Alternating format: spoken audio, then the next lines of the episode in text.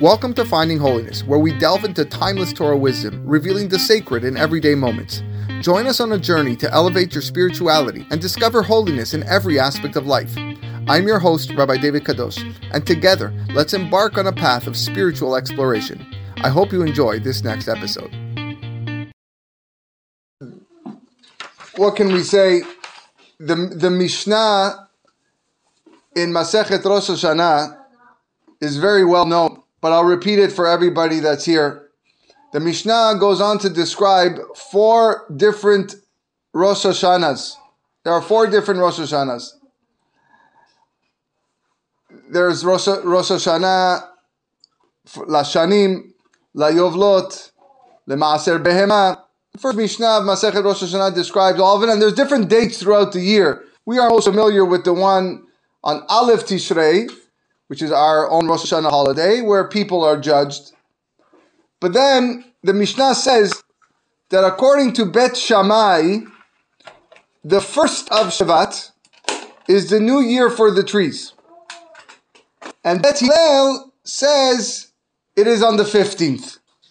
Tonight is the 15th of Shevat.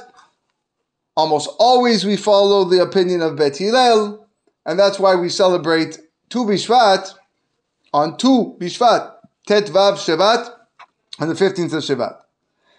And the Gemara on this Mishnah poses a question. The Gemara asks, why is this day chosen? What's special about this day, the 15th of Shevat, as the Rosh Hashanah? And the Gemara answers that at this time of the year, most of the rain has actually fallen in the land of Israel. Most of the rain has fallen in the land of Israel. In fact, uh, my father was jo- just showing me today that Israel is experiencing some very, very heavy flooding in some of the cities. And some of the videos were quite shocking to see, like cars totally immersed in water. So by this point of the rainy season, Israel has experienced most of the rains. So what? So what if they've experienced most of? What does that have to do with the new year for the trees? So Rashi on this Gemara explains that at this time, the sap, the sap of the tree, rises in the tree inside and allows the tree to produce new fruit.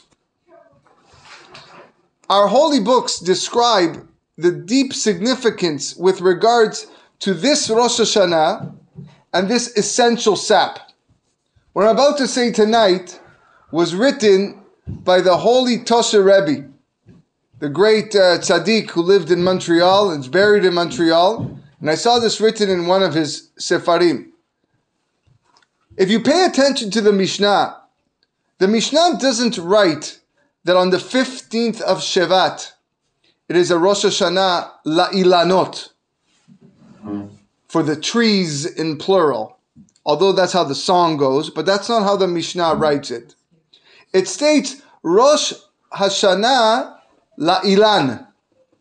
La'ilan is singular. And it alludes to the tree. The tree of knowledge.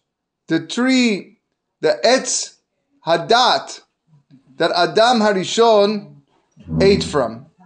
And on this day, on Tu Bishvat, there is a special power that is brought to the world to atone for this sin that Adam and Chava committed, and it cleanses the stain that actually still penetrates the earth and every single Jew living on earth. You see, when Adam Arishon ate from the tree, he created an evil mixture.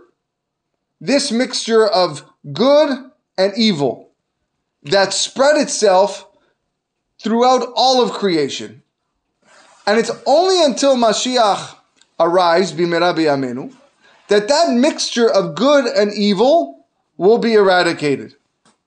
And therefore, every single day of our lives, today, on Tu Bishvat 5782, January 16th, 2022, every single day, It's our job to make that distinction, to discern between the good and the evil, and separate the two. Every food that we eat, every inanimate object that we come upon, every plant and life force that Akadosh Baruch Hu provided for mankind to use, it's for us to draw out the good from the bad and to serve Hakadosh Baruch Hu with it. Every day on earth, we have this mission. And the moment that that purpose is fulfilled, then the tikkun, the rectification, will be complete.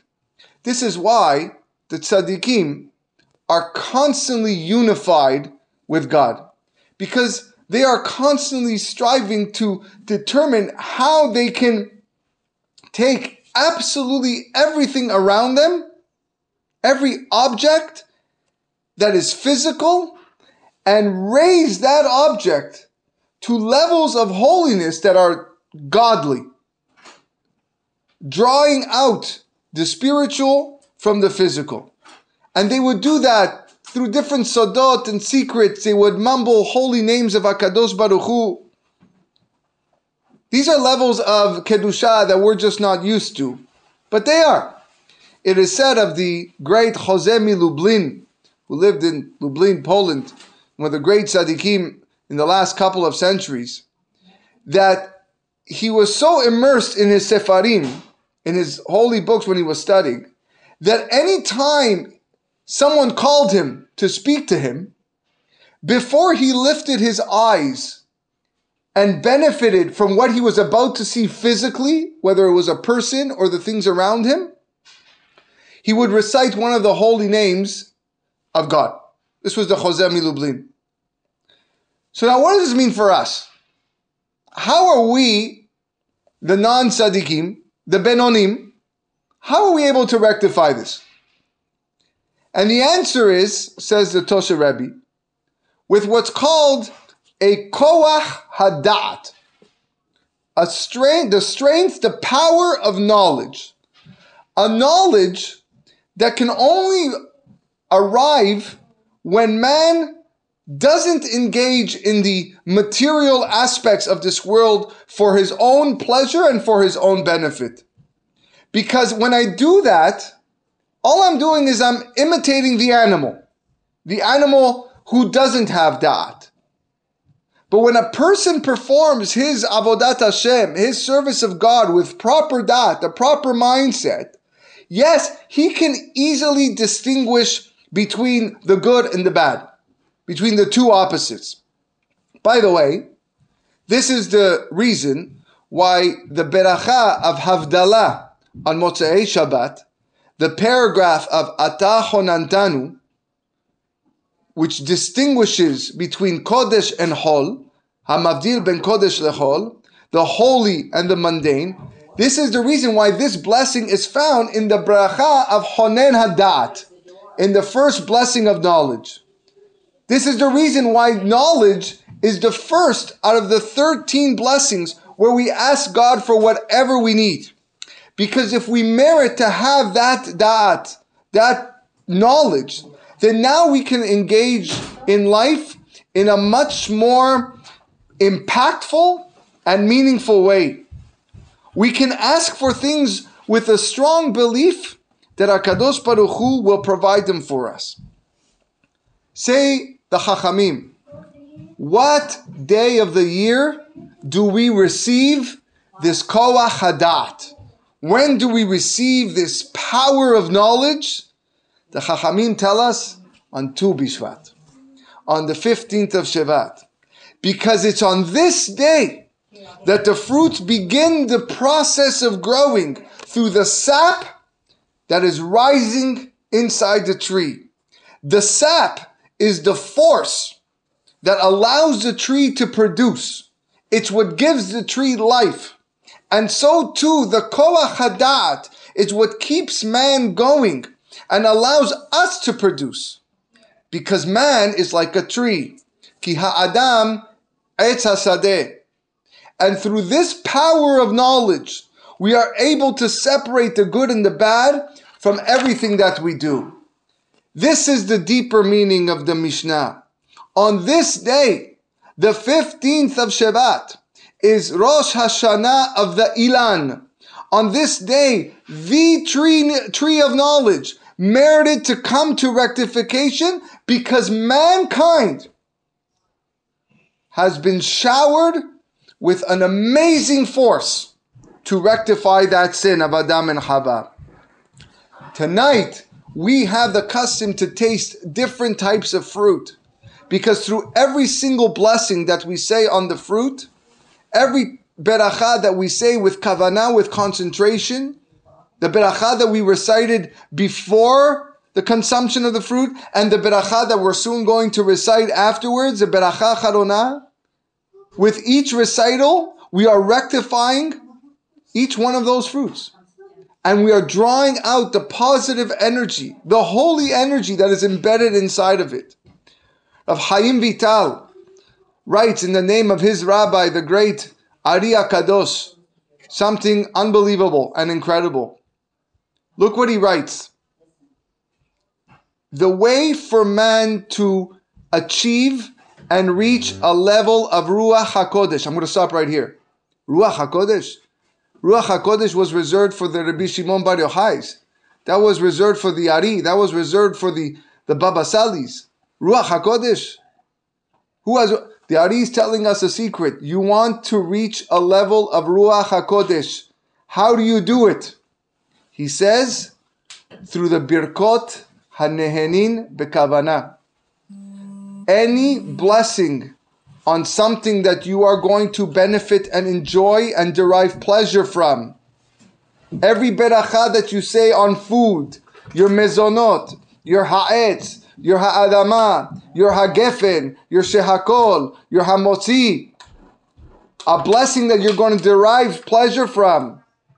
When you say it with kavanah, you will be zocheh to levels of ruach hakodesh.